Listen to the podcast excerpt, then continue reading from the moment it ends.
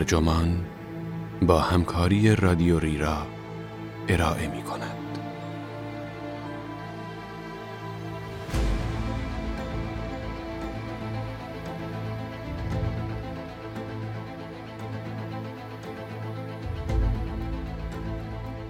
اسکرول بی انتها زندگی در زمانه اینستاگرام این عنوان یادداشتی است به قلم دینا تورتوریچی که در ژانویه 2020 در گاردین منتشر شده و وبسایت ترجمان آن را در فروردین 99 با ترجمه علی امیری منتشر کرده است. من فرناز مرکباتی هستم.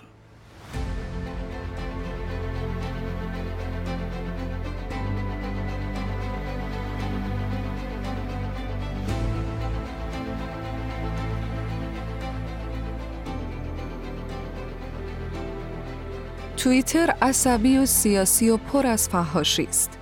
اینستاگرام زیبا و آرام و رنگارنگ. گاهی بستن توییتر و باز کردن اینستاگرام مثل این است که از زیر آفتاب سوزان تابستان ناگهان پا بگذارید به خونکای خوشایند بهار. اگرچه در اینستاگرام دعوا کم است، اما فرقه ها فراوانند. فرقه بدنسازها با شکمهای شش تکهشان، فرقه شیرینی پس ها با کیک ها و نان هایشان، فرقه مدل ها، سلبریتی پرست ها، کتاب دوست ها و غیره.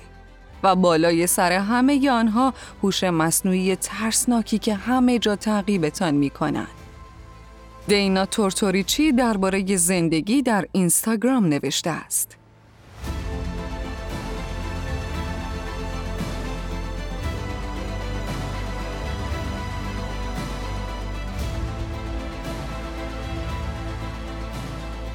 به نقطه بازده نزولی رسیده بودم. می‌خواستم توییتر را ترک کنم اما انگشت هایم گویی مسخ شده بودند و در هر وقفه در طول کار تایپ می کردند command plus N tweet enter و بقیه‌اش را به عهده تکمیل خود کار می گذاشتند. مثل پیرزنی که در ایستگاه اتوبوس سر کوچه به خودش میآید و می‌بیند لباس خواب تنش است من نیز مقابل پنجره های جدیدی که روی صفحه کامپیوترم باز بود پلک می زدم و دوست داشتم بدانم چطور به اینجا رسیدم و کجا می خواستم بروم. چندین بار از دوستی خواستم تا رمز عبورم را عوض و حسابم را برای خودم قفل کند. هفته ها و گاهی ماه ها می گذشت بدون آنکه اتفاقی بیفتد. اما بعد تظاهراتی اعتراضی برپا می شد یا زادگاه هم در آتش می سوخت و رسانه های قدیمی در انتقال اخبار بیش از اندازه کند بودند. فرایند بازیابی رمز عبور را از سر می گذراندم، وارد حساب می شدم، خبرهای تازه می خواندم، عقلم را از دست می دادم و این فرایند را دوباره تکرار می کردم. بالاخره جولای سال 2018 بود که با خودم گفتم دیگر اگر اینجا بمانم سکته می کنم.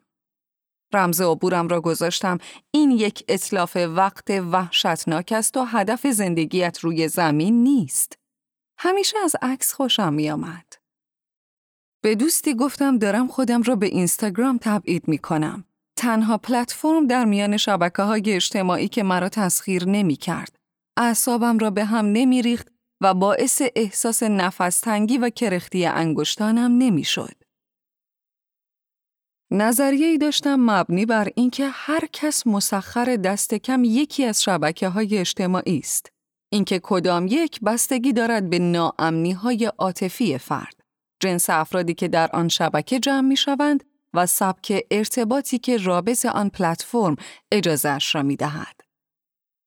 از آشنایانم نظرسنجی کردم. وقتی به این فکر می کنید که شبکه های اجتماعی وحشتناکند، بیشتر کدام یک منظورتان است؟ برای برخی جواب فیسبوک بود. آنهایی که اکس های ول نکن، جاه طلبی های سیاسی، خانواده طرفدار ترامپ یا رقبای بجامانده از دوران دبیرستان داشتند. برای من و دیگرانی که شتاب بیش از حد اخبار نفسشان را بریده بود، جواب توییتر بود. اینستاگرام در قیاس با توییتر معصوم می نمود. هیچ یک از کسانی که می شناختم به آن اهمیتی نمی‌داد یا از طریق آن امرار معاش نمی کرد. تنها آدمهایی که به داشتن رابطه مشوش با این پلتفرم اعتراف می کردند، هنرمندان تجسمی بودند. من نبودم. آنهایی بودند که می ترسیدند از زندگی بهره کافی نبرند. این استراب اجتماعی در من نفوذی نداشت. یا اینفلوئنسرهایی که دل مشغول نوعی استاندارد کمالگرایی بودند که استاندارد من نبود. بنابراین احساس امنیت می کردم.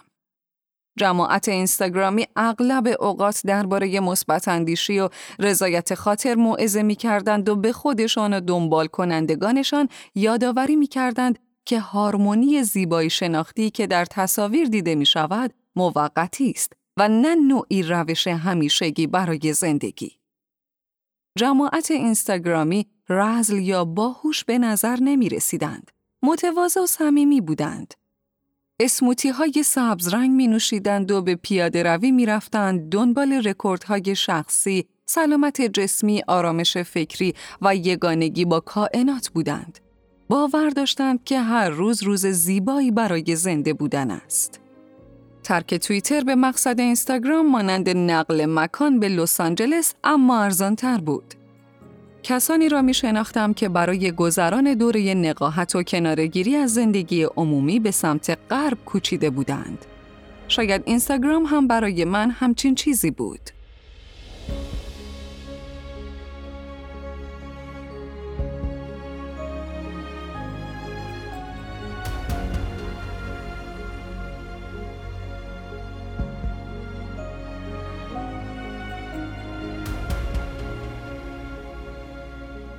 حالا شش سال است که در اینستاگرام هستم.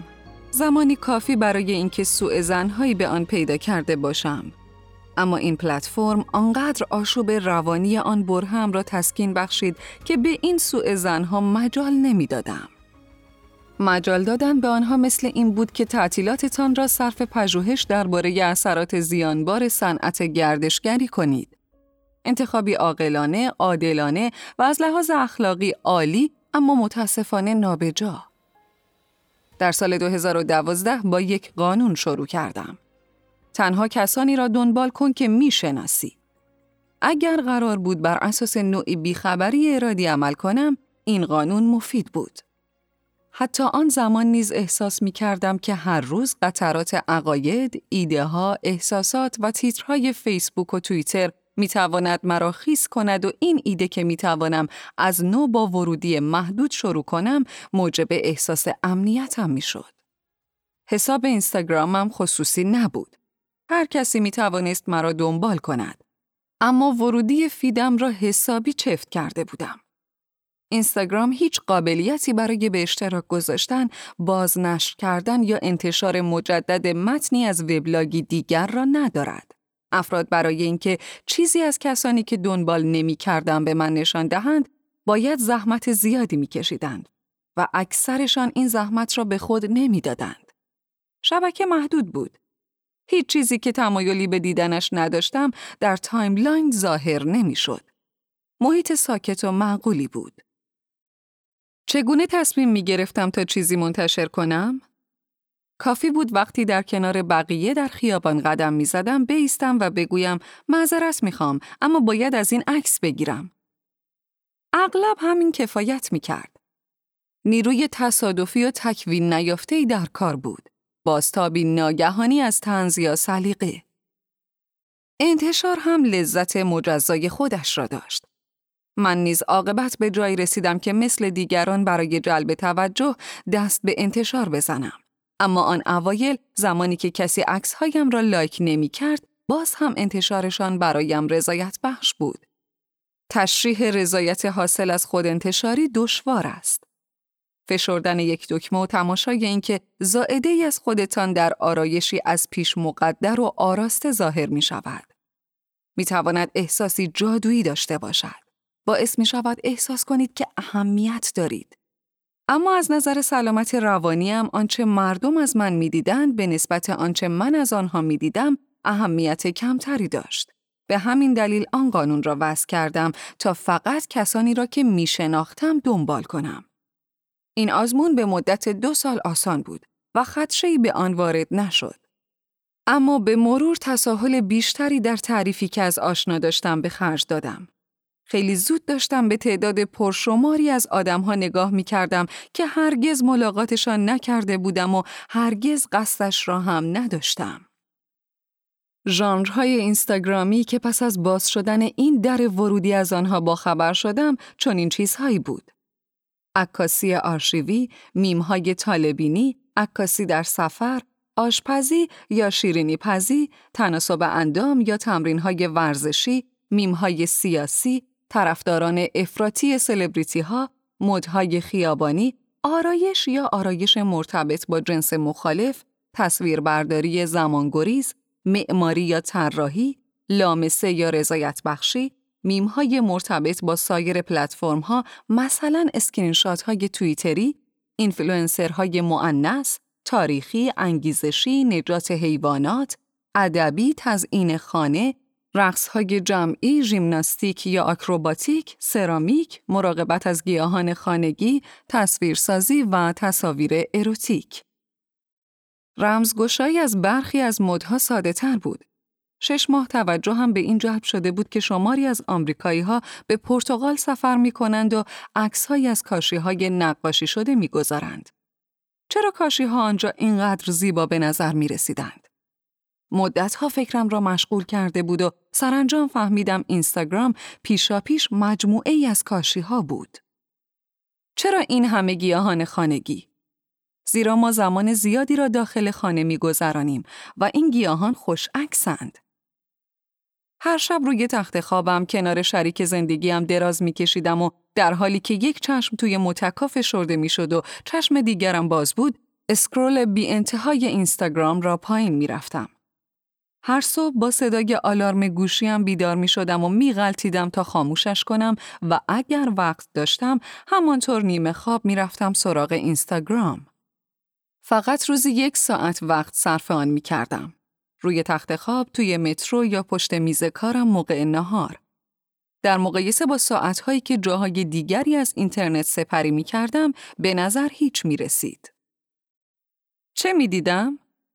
یک مربی تناسب اندام که بدنش را روی شن کش و قوس داده، گربه به سرپرستی گرفته شده که در کیسه کاغذی میلولد، ساختمانی که معمارش فرانک لوید رایت بوده، یک قرص نان خمیر ترش، دوستی که رسما اعلام می کند دوگانه جنسیتی مرد و زن را قبول ندارد، یک سلفی از توی آینه، آموزش ایستادن روی دستها، افتتاحیه نمایشگاه، عکس های بدون ژست در کلوب های شبانه، لباس های مد امروز، مدال نیمه ماراتون بروکلین، قفسه های شناور جدید، اسکرینشاتی از مقاله‌ای با عنوان لاک پشت 140 ساله پسر پنج روزش را جای کلاه می پوشد، اعتراض، موجهای خروشان، نوزاد گابریل یونیون، بوسه عروس و داماد، مادر یکی از دوستان در اوج زیبایی به مناسبت روز مادر، آینا گارتن با کلاه ساحره‌ای، جزئیات یکی از نقاشی های بروگل، تخم مرغ قهوه‌ای رنگ در خلأ سفید که در حساب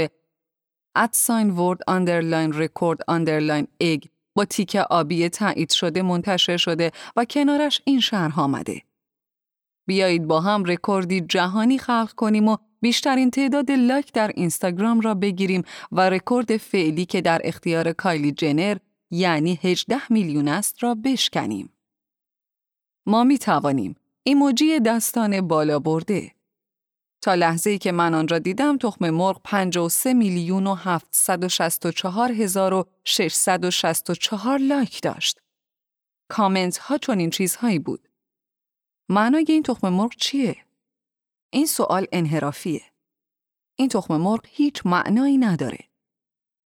به این فکر کردم که رکوردهای جهانی در فرهنگی که ویژگی اختصاصیش فراموشی تاریخی و ابداع بی‌محابای دسته‌بندی هاست معنایی ندارند و دو بار روی صفحه زدم تا تخم مرغ را لایک کنم.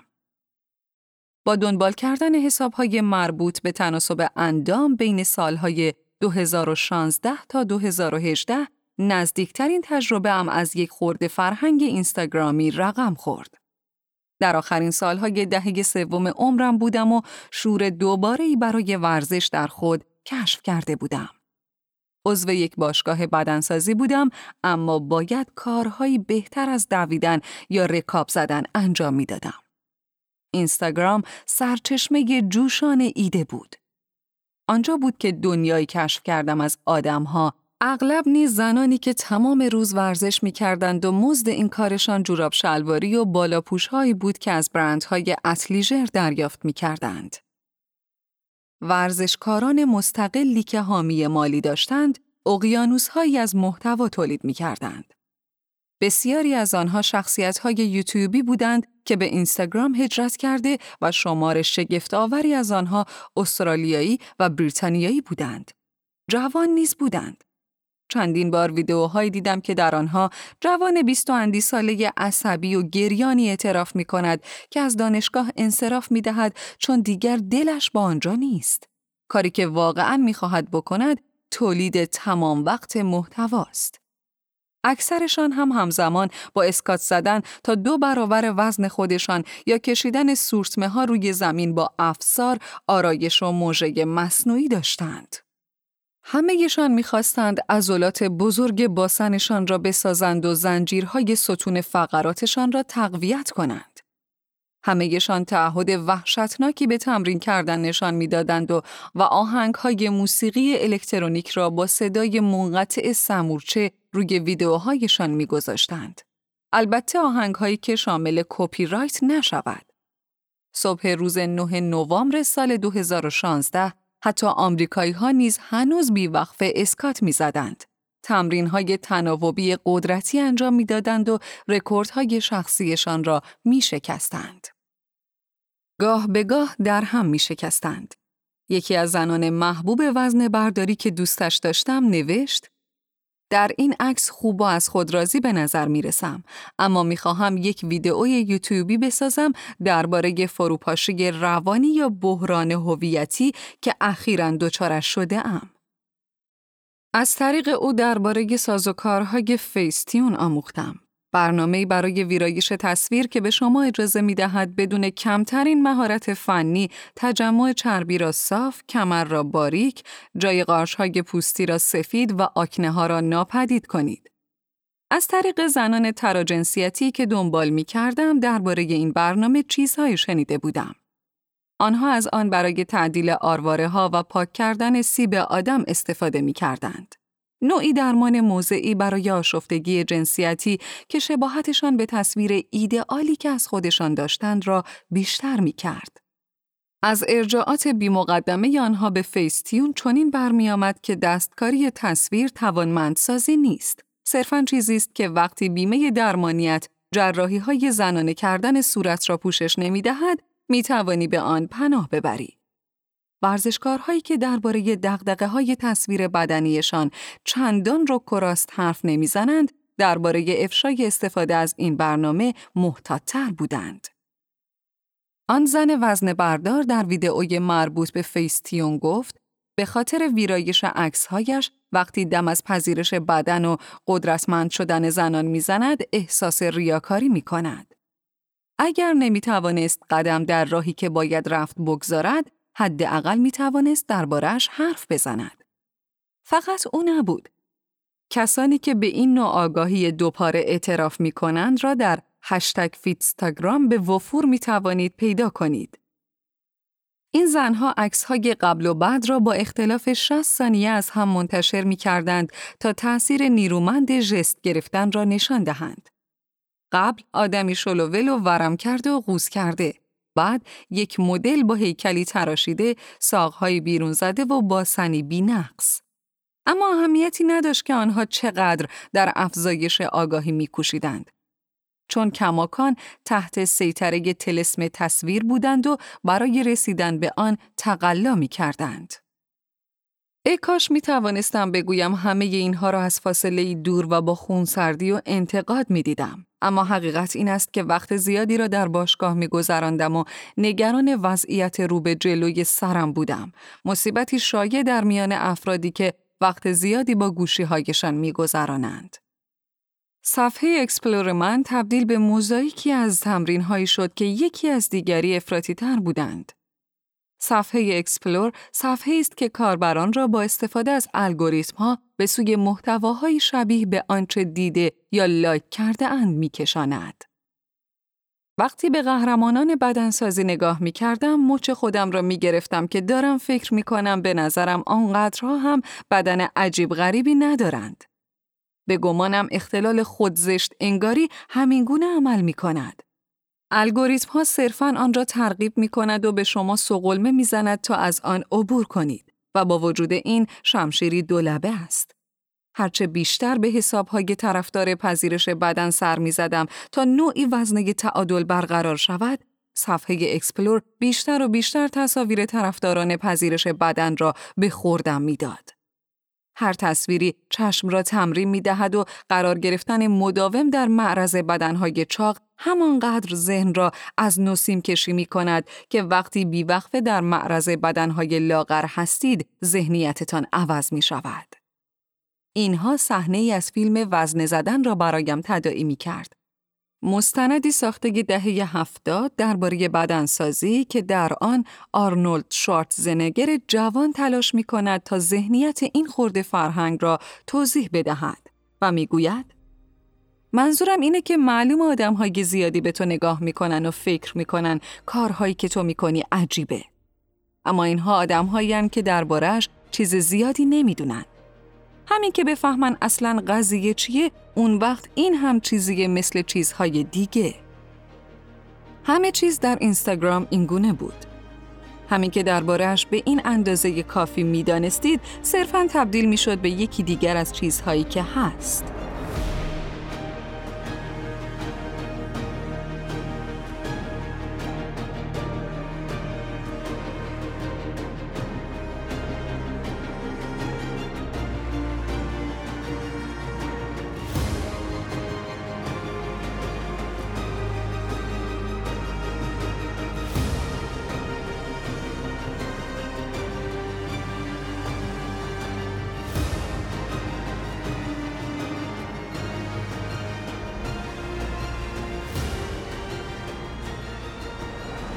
فکر می‌کنیم می‌دانیم اما آیا واقعا از گستره کامل دستکاری های این پلتفرم پیچیدگی های روانی و میزان مهندسی اجتماعی که در آن در جریان است خبر داریم؟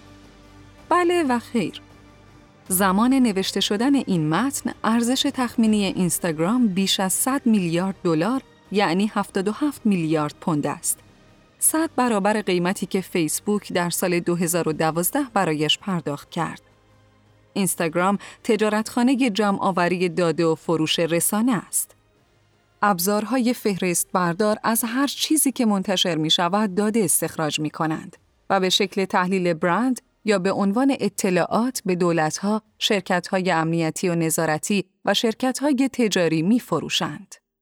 فیسبوک برای کمک به آموزش نرم افزار تشخیص تصویر اختصاصیش از تصاویر منتشره در اینستاگرام استفاده می کند.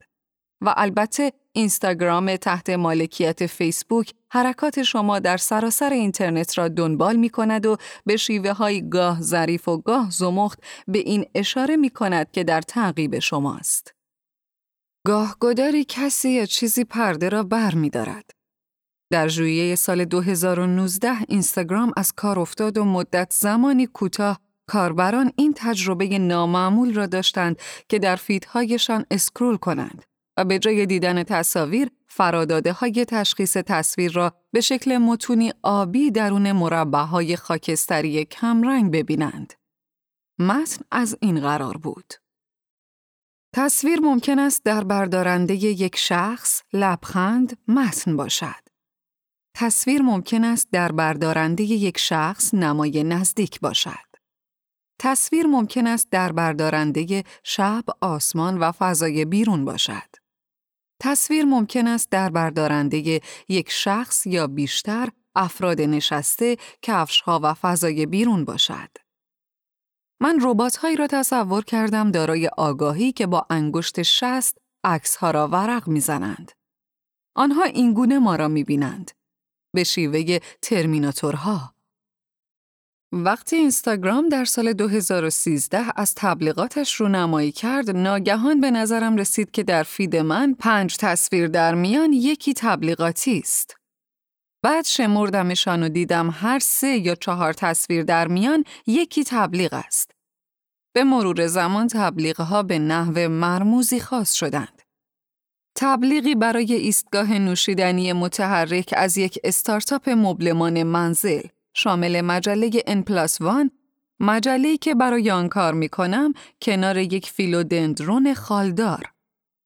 تبلیغی برای برند لباسهای زنانه مینیمالیستی در سان فرانسیسکو که مدل آن خواهر کوچک شاعری بود که همین اواخر ملاقات کرده بودم. مدیریت تبلیغات فیسبوک که می‌دانستم وجود دارد از طریق هدفگیری جزئی به من رسیده بود.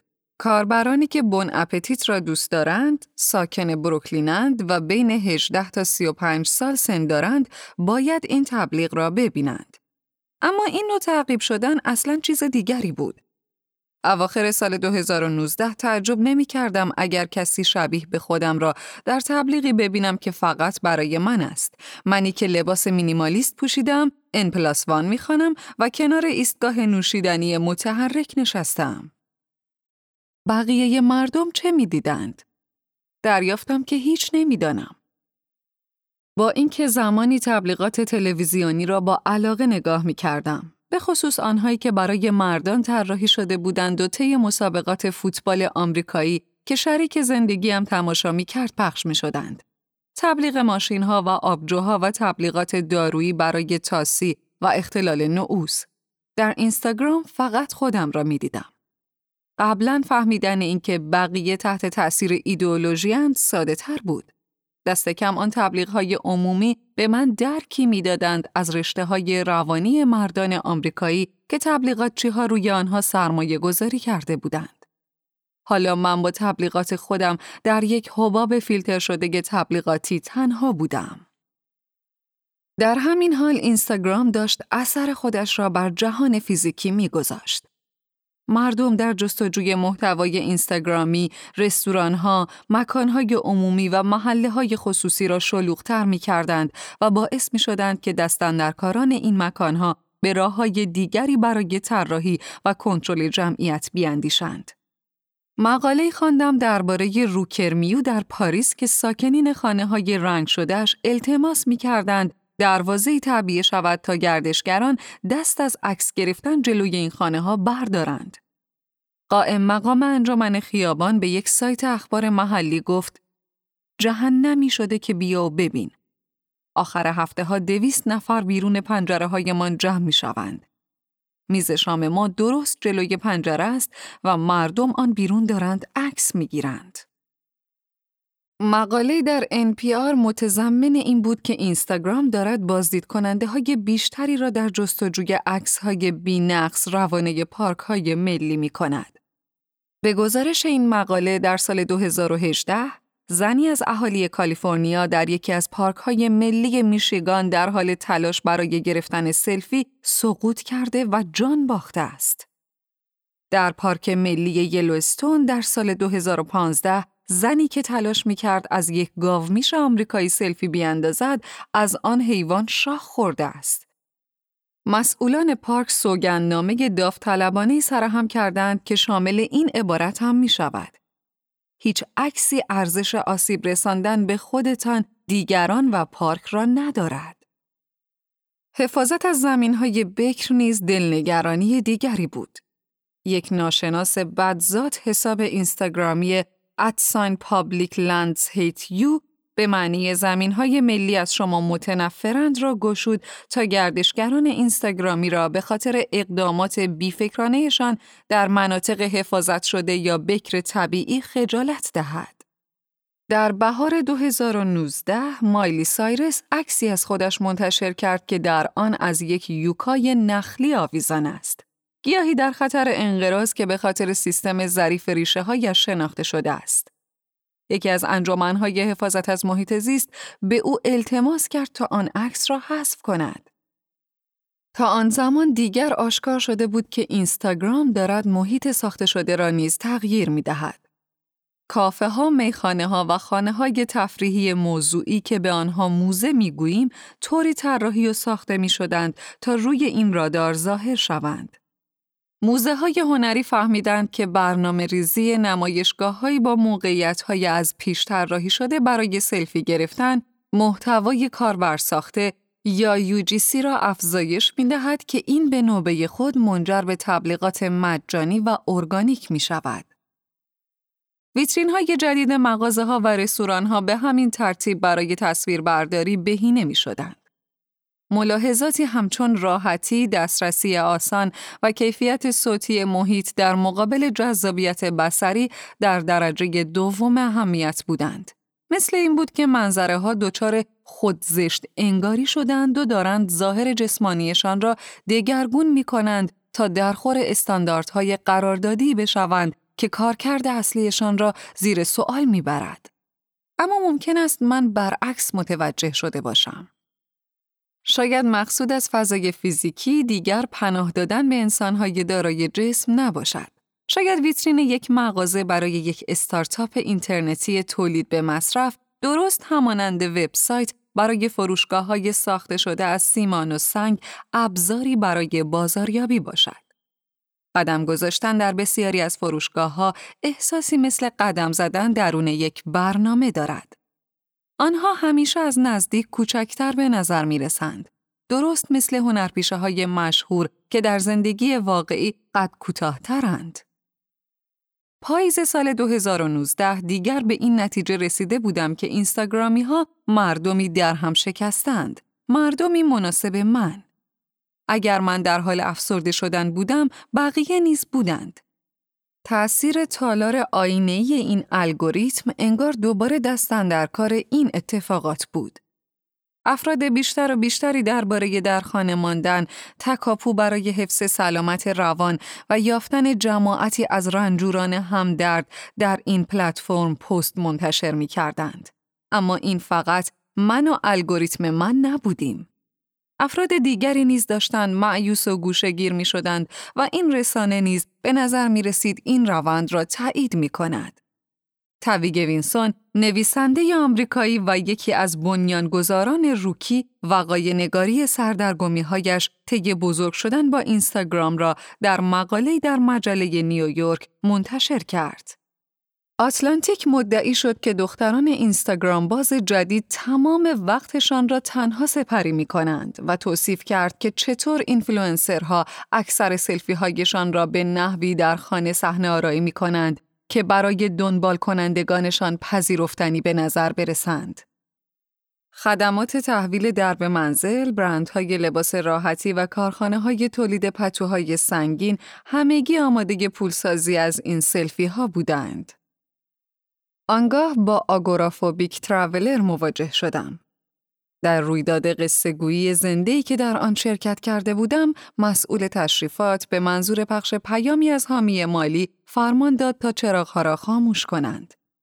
نور صحنه کم شد و ویدئوی چهار دقیقه‌ای سرگذشت ژاکی را باز گفت. زنی چهل و اندی ساله با لحجه قلیز نیوزلندی که در دهه سوم زندگیش حملات استرابی شدیدش آغاز شده بود. صدای او روی تصویر در حالی که دوربین صورتش را از درون پنجره ضبط کرده بود می گفت در نهایت تشخیص دادند که آگورافوبیا دارم. مدت زمانی تقلا کرد تا به جایی دور از خانهاش سفر کند. گفت این زندگی کردن نیست. این اصلا زندگی نیست وقتی مدام ناخوشی. بعد ژاکی نقطه عطفی از سر گذراند. روزی در حال نگاه کردن به Google Street View فکر کرد که از مناظر زیبا و نماهای جالبی که دوست دارد اسکرین شات بگیرد. رو به دوربین گفت من همیشه عاشق عکاسی بودم. این به من فرصت عکاسی کردن داد بدون اینکه آن احساس اضطراب را داشته باشم. فکر می کنم حدود 27 هزار اسکرین شات گرفتم. ژاکی حساب اینستاگرام at sign streetview.portraits را برای به اشتراک گذاشتن اسکرین شات هایی که می گرفت براه انداخت. ویدئو دوربین ژاکی را نشان می‌داد که به یکی از پست های اینستاگرامیش نگاه می کند. تصویری رنگ رو رفته از دو شتر در صحرا و داشت در قسمت نظرات اسکرول می کرد. گفت حالا بیش از هر وقت دیگری با دنیا احساس نزدیکی می کنم. کمک گوگل، ژاکی برای دیدار از نمایشگاهی از عکسهایش در سوهو به نام مسافر آگورافوبیک به نیویورک سفر کرد. ویدئو ژاکی را در یک تاکسی و سوار بر هواپیما نشان داد. دوربین رسیدن او به گالری را دنبال کرد. شانه هایش را بالا انداخته و دستهایش را در جیب فرو برده بود. درون نمایشگاه آرام گرفت و لبخند زد. گفت اگر تقلا می کنید و همه چیز را توی خود می ریزید، این قطعا کمکی نمی کند. لطفاً تسلیم نشوید. بدانید که وضعیت می تواند بهتر شود و بهتر هم می شود.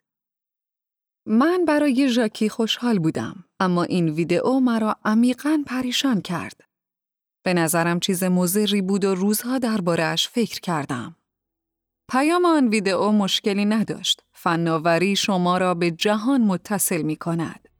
اما نمی توانستم از دست معنای زمینیش خلاص شوم. اینکه اگر گوگل و اینستاگرام مدل ایدئالی از کاربر مد نظر داشته باشند، آن مدل احتمالاً چنین آدمی است.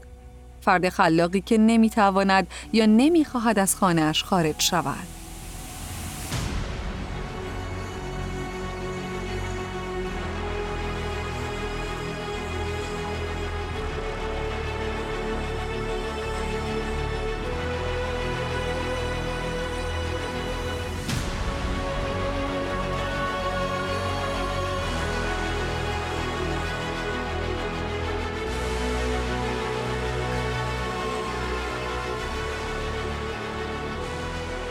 سابقه چشمچرانی مدرن حتی نوع چند پنجره آن به گذشته می رسد. در فیلم پنجره پشتی اثر آلفرد هیچکاک، جف یک عکاس مطبوعاتی که به خاطر پای شکستش زمینگیر و خانه نشین شده است و کاری جز نگاه کردن از پنجره به بیرون ندارد. آن سوی حیات عروسک خانه است از زندگی های موازی که او می تواند افشا شدنشان را از روی صندلی چرخدارش نظاره کند. بیکینی پوش خوشگل موبوری که به او لقب میستورسو داده است. با لباس زیر در حال مالیدن کره روی نان تست صبحانش کش و قوس میآید و میچرخد. آقای توروالد فروشنده جواهرات بدلی از یک باغچه گلکاری شده و همسری مریض و ناشاد مراقبت می کند. میس لونلی هارتس زنی مجرد که هر شب پیش از آن که بنوشد و آنقدر گریه کند تا خوابش ببرد پانتومیم شامی دو نفره را زیر نور شم اجرا می کند و سایر همسایگان بینامی که کمتر جذابند اما کماکان ارزش تماشا شدن دارند. منظره پنجره جف خانه داستان هنری جیمز را به ذهن متبادر می کند که نه یک بلکه یک میلیون پنجره دارد. و علاوه بر آن یادآور منظره اینستاگرام است. همانطور که دورگا چوبوزه در مقاله‌ای درباره این فیلم می نویسد، جف می نشیند و از پنجره به بیرون خیره می شود. مثل ما که می نشینیم و اسکرول می کنیم و گاهی دو بار روی صفحه انگشت می زنیم. او با آب و تاب داستانهایی درباره همسایگانش تعریف می کند همانطور که ما درباره غریبه ها بر اساس حساب اینستاگرامشان. های اخلاقی آن موقع نیز مثل امروز منشأ دلواپسی بودند. استلا که پرستار شرکت بیمه است و به جف سر می‌زند او را سرزنش می کند و می‌گوید ما مردم چشم چرونی شدیم. کاری که مردم باید بکنن بیرون رفتن از خونه و سر زدن به همدیگه محض تنوعه بله آقا. نظرت درباره این فلسفه خودمونی چیه؟ دینامیک در هم تنیده اینکه کی چه کسی را می‌بیند و چه کسی می‌داند که در حال دیده شدن است همواره وجود داشته است. آنچه که اینستاگرام حقیقتا تازگی دارد برای معرفی یادگیری ماشینی و نظارت تجاری به این مجموعه در این بیثباتی قریب وضعیت تماشاگر به عنوان سوژه است. یک چشمچران می‌داند چگونه ناظری است. اما با نگاه به اینستاگرام شما همیشه یک چشمچران نیستید. و همچنین همیشه یک شاهد و هیچ نوع دیگری از نظارگر نیز نیستید. هویت ضمنی شما با هر ضربه شست میلغزد و عوض می شود. جای من باشید و در اینستاگرام اسکرول کنید. آدم با اعتماد به نفسی هستید که چهره عکاسی شده از زیر چانه برایش زمزمه می کند. گیرنده کارت تبریک تعطیلاتی هستید از خانواده‌ای که پیراهنهای یقه اسکی یک دست پوشیدند. مشترک مجله هستید که سرمقاله ها را تورق می کند. زنی هستید ایستاده جلوی نمایشگر که حرکات اروبیک مربیش را تقلید می کند. مادری هستید ایستاده که به فرزندش از بالا به پایین می نگرد. دوستی هستید که وقت نهار به آن سوی میز نگاه می اندازد. مشتری هستید در پی بهترین قیمت. محققه هستید که در آرشیوها سبک سنگین می کند. طرفداری هستید که بیانسه را می ستاید. آینه هستید که تصویر عکاس خود را باستاب می دهید. عکاس هستید و از درون های آن زن می بینید. گوشی هستید. شما چشم تران پشت پنجره اید و میکوشید تا دید بهتری داشته باشید و در این سناریو ضد قهرمانی که وارد حریم خصوصی شما می شود آن هم نه از پنجره بلکه از در ورودی خانه تبلیغات است. یک هفته پس از آغاز نوشتن این مقاله تبلیغهایی دربارهش در اینستاگرام می دیدم. ایستگاه نوشیدنی متحرک برگشته بود و این بار مجله های متفاوتی روی قفسش بود. به همین ترتیب ابرغذاهای دگرگون کننده زندگی سرشار از گیاهان با تحویل درب منزل بازگشته بود. تهمانده دوره تناسب اندامم همچنین اصلاح کننده وضعیت رو به جلوی سر قطعه پلاستیکی که به ستون فقراتتان میچسبانید و هرگاه قوز کنید میلرزد. تبلیغی برای مقاله‌ای در نیویورک تایمز درباره فناوری تشخیص چهره و تبلیغی برای وال استریت ژورنال به من عرضه شد که در آن دختر نوجوان محزونی را در تخت خواب نشان می‌داد. گوشی روی میز کنار تخت دو دختر خندان را در میان قلب ها نشان می‌داد و زیرش نوشته شده بود آمریکایی های جوان در آزمایش کنونی و عظیم و برنامه ریزی نشده شبکه های اجتماعی خوکچه های هندی شدند و دختران نوجوان متحمل بیشترین رنجند.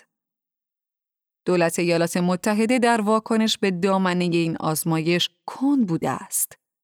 اتحادیه اروپا شدت وحدت بیشتری به خرج داده است. در پاسخ به فشارهای قانونگذاران، فیسبوک اکنون درباره داده ها شفافتر عمل می کند. برای نخستین بار می توانم نام شرکت هایی که اطلاعاتم را روی پلتفرم بارگذاری کرده اند ببینم. Predictive Media Analytics LLC، Nielsen، LiveRamp، Acxiom، Adara، Oracle Data Cloud، Wunderman Data Products، SocialCode، TowerData. شرکت فیسبوک همچنین میزانی از کنترل را برای تنظیم تبلیغات به کاربران داده است. به تبعیت از دستوراتی که در مقاله آنلاین پیدا کردم، تبلیغات بر اساس داده های سایر شرکا یعنی داده هایی درباره وبسایت هایی که از آنها دیدن کرده یا خریدهایی که با کارت اعتباری هم انجام دادم را به مجاز نیست تغییر دادم. تبلیغات بر اساس فعالیت شما در فیسبوک که جاهای دیگری می‌بینید که از آن سر در نمی آوردم را به مجاز نیست تغییر دادم. تبلیغاتی که شامل فعالیت های اجتماعی شما می شوند، یعنی تبلیغاتی که به دوستانم می‌گوید محصول خاصی را پسندیدم را به به هیچ کس نشان داده نشود تغییر دادم. یک شب تبلیغات اینستاگرامم به نحو خوشایندی تصادفی شد. اما حضورم به عنوان کاربری که هدف تبلیغات خاصی نبود و دریافت کننده تبلیغات اینفلوئنسرهای آمازون، تیشرت های زایی و بازی های مزخرف آیفون بود، زمان زیادی طول نکشید. به وضوح زمانی که در اینستاگرام صرف می کردم زیادتر از آن بود که پلتفرم چیزهایی که از قبل می دانست را دوباره یاد نگیرد. کاش می توانستم باز از نو شروع کنم. سرعت یادگیری ماشینی نگران کننده و اغلب ترسناک است. انتخاب اینکه کدام ترسناکتر است دشوار است. این احساس که کسی آن بیرون هست که قدم به قدم شما را تعقیب می کند یا این واقعیت که هیچ کس نیست فقط وسیله ردیابی که در جیبتان این طرف آن طرف می‌برید هست. من هنوز به دلیل لذتهای گاه به گاه روزی یک ساعت صرف اینستاگرام می کنم. زمانسنجی درونی به من می‌گوید که چه وقت زمانم سر آمده است. دیر وقت شب در تخت خواب تبلیغی دریافت می کنم برای برنامه مراقبه ای که قرار است به خوابیدنم کمک کند. نیمه شب است و دارم استوری های اینستاگرام را زیر و رو می کنم. تبلیغ می پرسد به اینستاگرام اعتیاد دارید؟ زیرا آن نظرسنجی با دو گزینه وجود دارد. آری و از کجا فهمیدی؟ روی جواب کلیک می کنم و نظرسنجی نتایجش را آشکار می کند. 49 درصد روی از کجا فهمیدی کلیک کردند.